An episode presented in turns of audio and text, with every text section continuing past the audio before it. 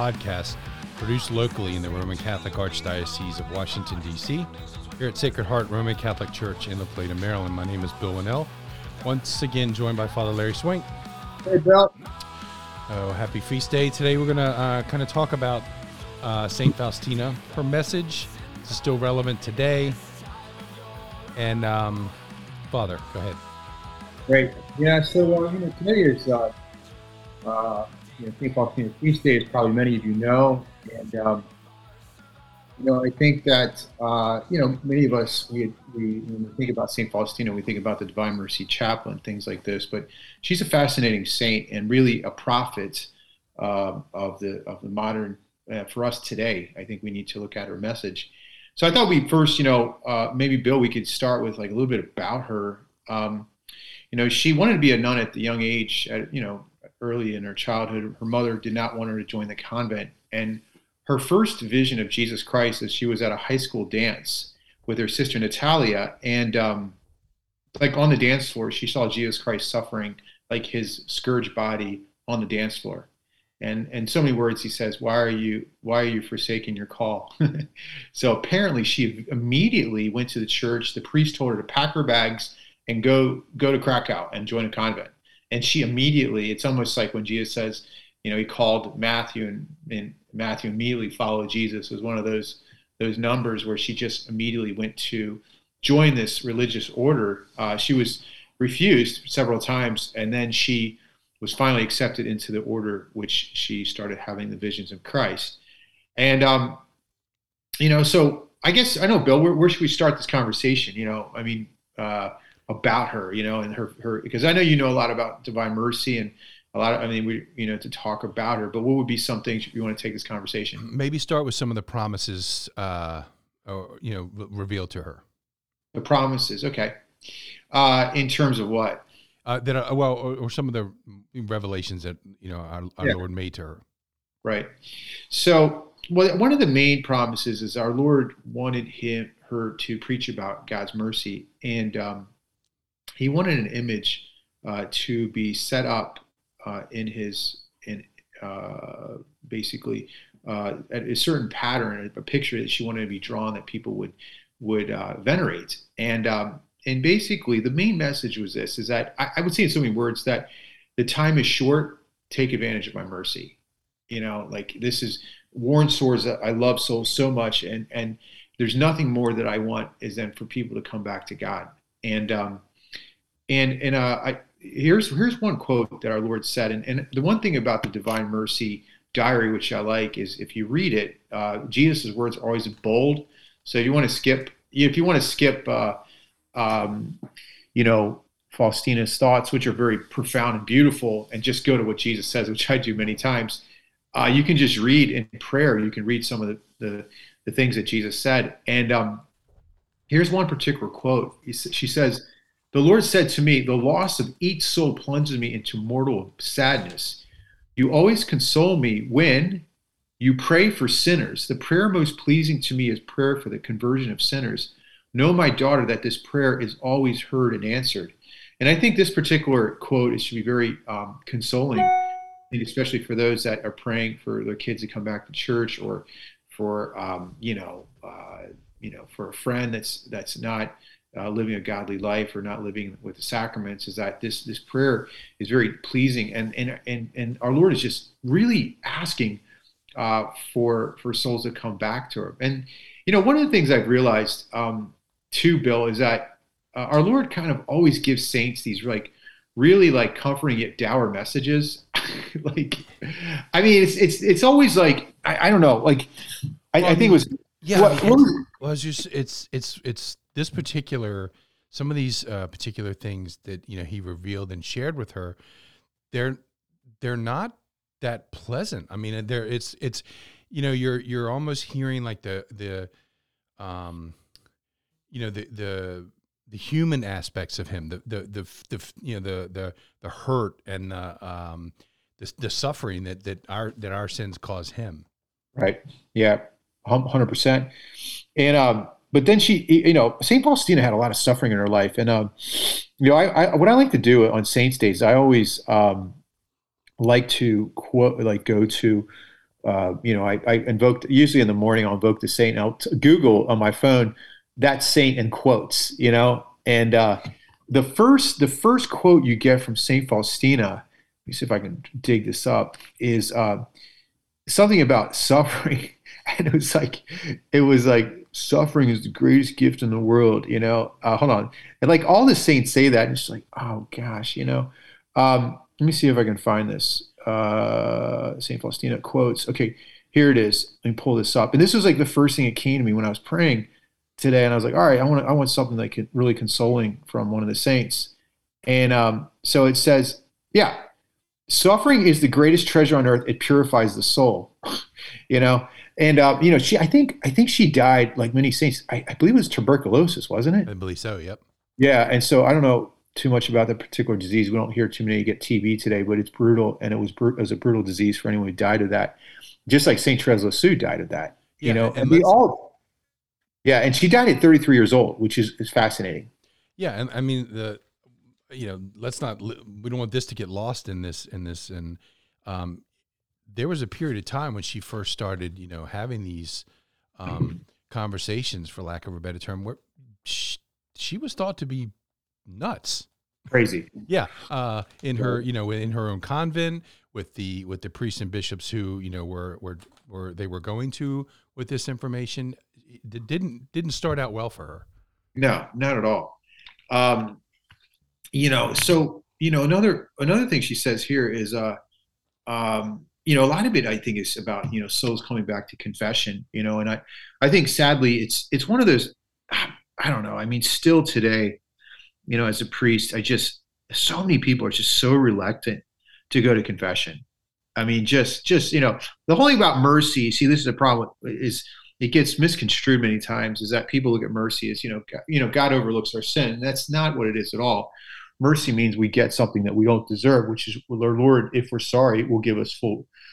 Will will let us off the hook. But we have to acknowledge our our wickedness. We have to acknowledge our sin we have to acknowledge our trust in God and that He will save us. And there is this, uh, and I think the divine mercy message is also like, hey, take it now, because if not, you know, there's repercussions if you meet the judgment of God when you die. Without, you know, right now Jesus is a is a merciful Savior. When He dies, He is a He's a judge, and and uh, we have to we will be judged, and according to what we received on earth, the graces received, and the and so forth. And like today, and uh, another quote when she talks about confession, she says, uh, the Lord said, Daughter, when you go to confession to this fountain of mercy, the blood and water which came forth from my heart always flows down upon your soul and ennobles it every time you go to confession. Immerse yourself entirely in my mercy with great trust so that I may pour the bounty of my grace upon your soul. When you approach the confessional, know this that I myself am waiting there. I am only hidden by the priest. You know, and that's you know that's amazing. I, go to confession on Thursdays, and I might have to go to Father Bob Gilner tomorrow. Guess what? He's Jesus Christ when I go to confession to him. And, um, you know, but it, it is a great mystery. And, uh, but he says this, I am only hidden by this, by the priest, but I myself act in the soul. And, uh, but he also goes on to say, tell souls that from this fount of mercy draws grace is solely for the vessel of trust. And I think that's another, like, that's another message, um, that people need to hear is like, um, especially today, like, I don't know, man. Like there's just so many tangents, so many, so many weird things happening, so many mystical kind of experiences people are happening, uh, sufferings that God's allowing souls to have, um, you know, yada yada yada. And I think too is like when I look at that picture of divine mercy, you know, and you see those three letters, Jesus, I trust, you know, Jesus, I trust in you. You know, those four words. You know, sometimes like it's hard when you're going through like rough times to think is this going to work out okay? You yeah, know, when, yeah. when he's when he's test when when the Lord tests, you know, test our faith or you know allows you know some kind of calamity to happen or you know let's you know when did this happen? This is in the nineteen you know twenties and shortly thereafter be World War One and World War Two. You know, like just a lot of crazy stuff happened in the world. You know this and then all kinds of things in the in the 20th century. You know this this private revelation is one that I think really speaks to you know it's the, the human side of of, of Christ.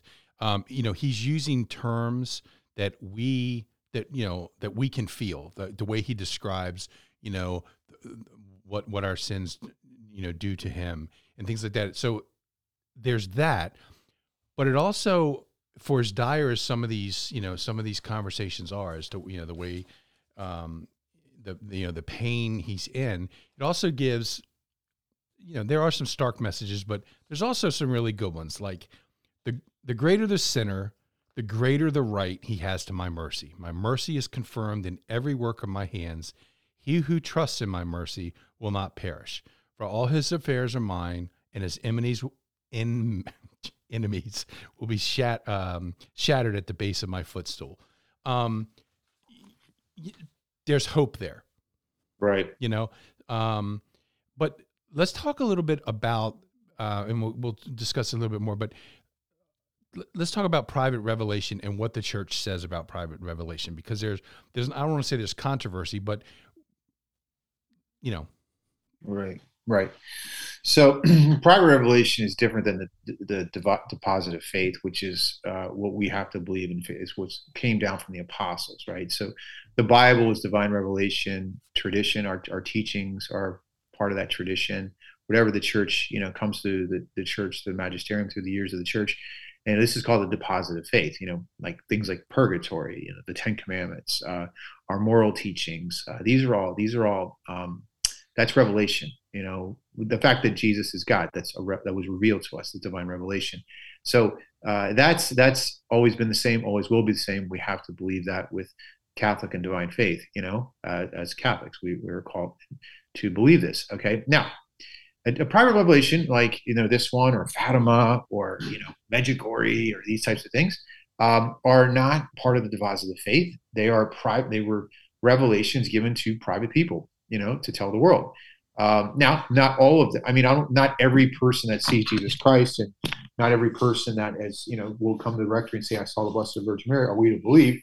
Because some, it's they're not. That's not. It wasn't really Jesus, and and the person might have been crazy. So the church uh, does, uh, you know, uh, has and will always, you know, sort of there are certain divine re- private revelations where they will uh, basically, you know, say, yeah, this definitely is uh, from God. It definitely did happen. Um, however, a person, a Catholic person, does not have to believe the res, you know, these these sort of messages in the same way we, we believe the, the, the positive faith. But these these private revelations, kind of, uh, if they're correct and they're of God, they they they basically affirm what we've always taught, you know, and they help us to believe, you know, the deposit of faith. Talk a little bit about um, St. John Paul II and his hand, if you will, in the promotion of Divine Mercy Sunday. Right. So, well, I mean, he uh, he himself died on Divine Mercy Sunday, which is was was was unbelievable. And then uh, uh, he was the one who canonized Saint Faustina, obviously. that obvious Polish connection. Yeah, and they were both they were both alive at the same time. And so you had Maximilian Kolbe, you had uh, St. Faustina, and you had um, um, John Paul II uh, living at the same time, which is like three amazing saints all at the same time living living in the same you know basically neighborhood yeah. which is unbelievable. Um it was kind of like a the, the holy triangle right there you know? And uh so i mean his whole thing was i think that you know a she's polish so i'm sure there was a little bit of, of that going on. Uh secondly um you know, I mean, he was, you know, he John Paul II. His whole pontificate was trying to people get set people set right on on on, on morals. You know, like John Paul II was sort of like I would say a soldier in trying to correct some of the um, you know the ongoing heresies that were happening you know in the in the church at the time you know where people were you know refuting you know things like abortion and uh, contraception and you know saying no i mean even in the in the church there was like these sort of strange teachings that were starting to go on about morality, you know, about sexuality and these other things. And John Paul II really is kind of reaffirming that, hey, look, you know, we can't change what the church has always taught, and you know, sin is a sin. But let's let's let's really look at it and, and talk about why he, really was a good teacher on why the church teaches it, why it's appropriate, why it's the it is based on love of God and neighbor, and gave a very positive spin on morality. I think you know for people, he's like, oh, you know, like theology of the body would be a perfect example. Yeah. You know, he just he's like, look, this is, you know, if we just look at it, you can't do this, you're not going to follow. But if you look at like, what is what is God actually asking you to do in your marriage, and you know, what is the, you know, how is how is uh, you know, sexuality made uh, sort of uh, made you know, sort of a an act of love in the image of the Trinity, it's all of a sudden it has this very positive, you know, viewpoint, you know. And for any out there, theology of the body is a great thing to study, but if you're married or single or whatever, um, I don't know if there's too many groups anywhere. It was really big when I was in the seminary. Um, but anyway, I think his whole thing was like he really wanted people back to the sacraments. Uh, he really wanted people back into you know adoration, people back into going to confession, because during his pontificate there was this whole like there you know there was this whole push to you know have these penance services where you know you write your sins on a piece of paper, you throw them in a bonfire, and you know general absolution. And John Paul II spent his whole pontificate cleaning that stuff up, and I think he thought that Saint Faustina was a great saint to kind of um, you know kind of reflect upon uh, about what, what, you know what's this whole what's you know what's this whole life about you know and and why do we need god's mercy? And and uh and uh let you know let's take advantage of this of of, of our lord's you know um, invitation to uh, live a whole new life right? So let's talk a little bit about the the image because a, a, couple of the um, a couple of the things uh, attributed to her in her diary you know, speak specifically about the image. The first being, I, I am offering, again, our Lord speaking, I am offering people a vessel with which they are to keep coming for graces to the fountain of mercy. That vessel is this image with the signature, Jesus, I trust in you. And then a promise, I promise that the soul that will venerate this image will not perish. I also promise victory over its enemies already here on earth, especially at the hour of death. I myself will defend it as my own glory. So right. let's talk a little, little. Let's start with the beams, the red, the red and white beams. Right. You know the beams coming out of yeah the heart. Well, the you know the uh, you know the way it's been described is the you know and it goes it's it's tied in with the Gospel of John where the soldier pierced the side of Jesus with the lance and blood and water came out of the side of Jesus um, after he died, and the ba- the waters represent the the waters of baptism, right? of new life. And uh, and we re- and like you know when we receive God's mercy, right, that our baptismal grace, if we are in the state of mortal sin, is regenerated in the soul. It's you know the Catechism talks about confession as being like a, a second baptism, you know, or third baptism, whatever, you know. And, and I mean, obviously, if we're already in the state of grace and we're just going, you know, just to freshen up, I mean, the the graces, the sanctifying grace increases. The the the graces of baptism increase each time we receive the sacrament of baptism. And um, you know, in terms of uh, and then the, the, the blood, you know, the the red is is the blood of Christ, but also is the image of the Eucharist, where uh, that one of the, the, one of the graces, you know, that uh, that Jesus wanted to sort of you know also promote into Saint Faustina to get people to to really think about is you know do you do you believe in the power of the Eucharist, you know, um, and uh, and this is this is like sort of a I think today we're you know kind of worship is uh, attacked in many ways. Um, the, the mass is attacked. I mean, I think this is a very timely issue where you know one of the great quotes I think of Saint Faust of of the diary is when you know Saint Faustina was asked asked our Lord, you know, what's your you know, what's the thing that hurts your heart the most? And he said, I stay in a in a gold box all day, and people treat me like a dead object, you know. And he's speaking about the fact that many people look at the Eucharist just a, you know, sort of, you know, just a wafer in a box that Catholics just sort of keep there, and it's not knowing that that's Jesus Christ, the Lord. And um, so I, I think it's just also, you know, where we see so many people not going to the Eucharist, or they're not necessarily excited about it, or even think it's anything to think about. You know, people, um, and we've talked about this in past you know podcasts where a lot of people are just sort of drifting from the sacraments and drifting from um, our Lord in some ways. You know that this is you know to get people back to the Eucharist and the healing the healing effects of the Eucharist on top of the of the sacrament of reconciliation, which is sort of re- the regeneration of the baptism. Okay. So yeah, you know, and I think too, um, you know, uh, there was there was one in particular. Uh, there was a quote where, like, I think like our Lord talked about Poland and how like Jesus was like holding off his judgment. And uh, let me see if I can dig this up. Um, it was on on uh, uh, uh, let's see. Let me see if I can find this. But it was uh, she like our our, our Saint Faustina like implored. Um, let's see, Faustina. See what look at this. So um, yeah, here it is. Okay. Yeah, listen to this. Jesus told St. Faustina, she says, I saw a great wrath of God and a shudder pierced my heart. I prayed in silence. After a moment, Jesus said to me, My child, unite yourself closely to me during the sacrifice, that means during Mass, and offer my blood and my wounds to my Father in, in expiation for the sins of the city. For the sins of the city. And I think that would probably be Krakow, or maybe it was Warsaw, you know. I think it was I think it was Krakow, that's where she lived. Repeat this without interruption throughout the entire Holy Mass. Do this for seven days. After seven days, Faustina explains, I saw Jesus in a bright cloud and began to beg him to look upon the city and look upon our whole country. Jesus looked down graciously. When I saw the kindness of Jesus, I began to beg his blessing. Immediately, Jesus said, For the sake, for your sake, I bless the entire country. Later, Our Lady came, Our Lady, our Mary appeared to Faustina with a similar request. For nine days, receive Holy Communion, atonement, and unite yourself closely to the holy sacrifice of the Mass during these nine days. You will stand before God as an offering, always and everywhere, at all times and place, day or night. Whenever you wake up, pray in the Spirit, in one Spirit.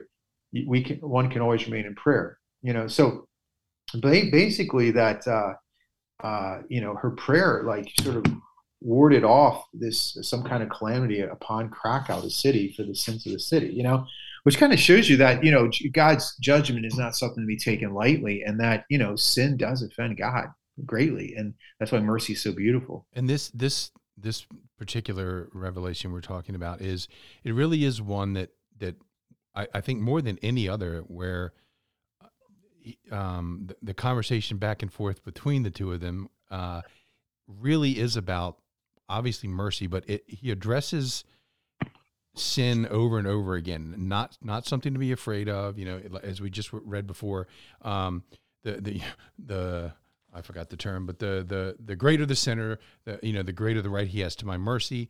And and it really really is a the tie into uh, confession and and and holy communion is huge right.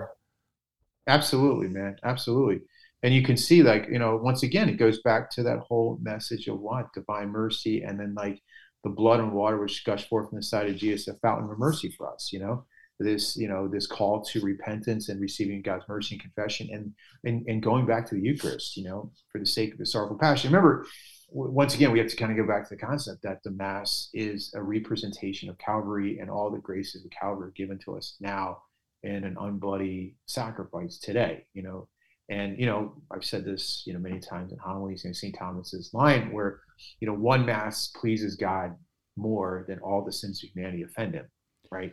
Yeah, it seems. It, it also seems like this. You know, originally many people uh, uh, um, attributed this this feast, um, and even before that, or or even t- today, her her memorial is more of a is a cultural thing. I think among you know East Europeans at first, but there's a there's a lot for for especially today uh to get out of not only reading her diary and the message but but you know the whole divine mercy novena and right. you know. Have you have you done novena? Yeah.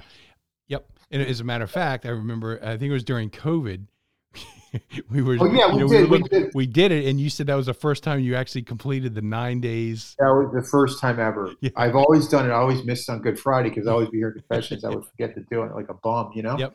And uh, yeah, it was beautiful. I remember that, you know, doing. And folks, I think we have that. It's on our deeper dive. I'm not sure.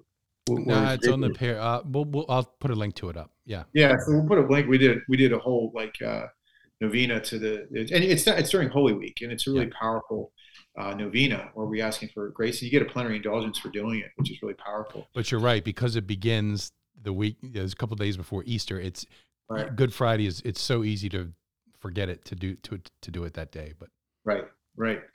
So, but anyway, I just think it's it's a great feast day. I just think you know with you know like, I, but also the Divine Mercy uh, message gives us great hope. You know that that God really wants to save souls. Well, know? and now and now more than ever, I think uh, so many people are looking for hope because there's yeah right right right and uh and I, I just i just think too that that this is you know saint faustina is probably like you know looking down from heaven you know just imploring for us you know to take take um take take our lord seriously um so yeah she's going to be a saint faustina i think in years to come is going to be a very powerful saint you know 100 years from now you know, we're going to, I think there's going to be a much bigger devotion. It's already growing like wildfire. I mean, it's interesting how we had, you know, two powerful saints this, this week, right? I mean, Saint Therese and Saint uh, Faustina, which both of them, like, you know, live kind of obscure. I mean, you know, both kind of clammed up in a, in a, in a monastery, but like their messages are just so profound and, you know, really kind of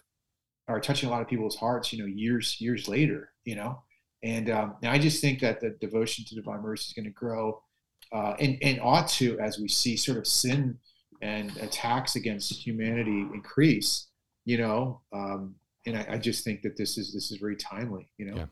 So, Agreed. Good. All right, Father. Uh, prayer. Sure. name of the Father, and Son, and Holy Spirit. Amen. Heavenly Father, today on this feast of Saint Faustina, uh, we just implore your grace and mercy upon our country, our church, our world.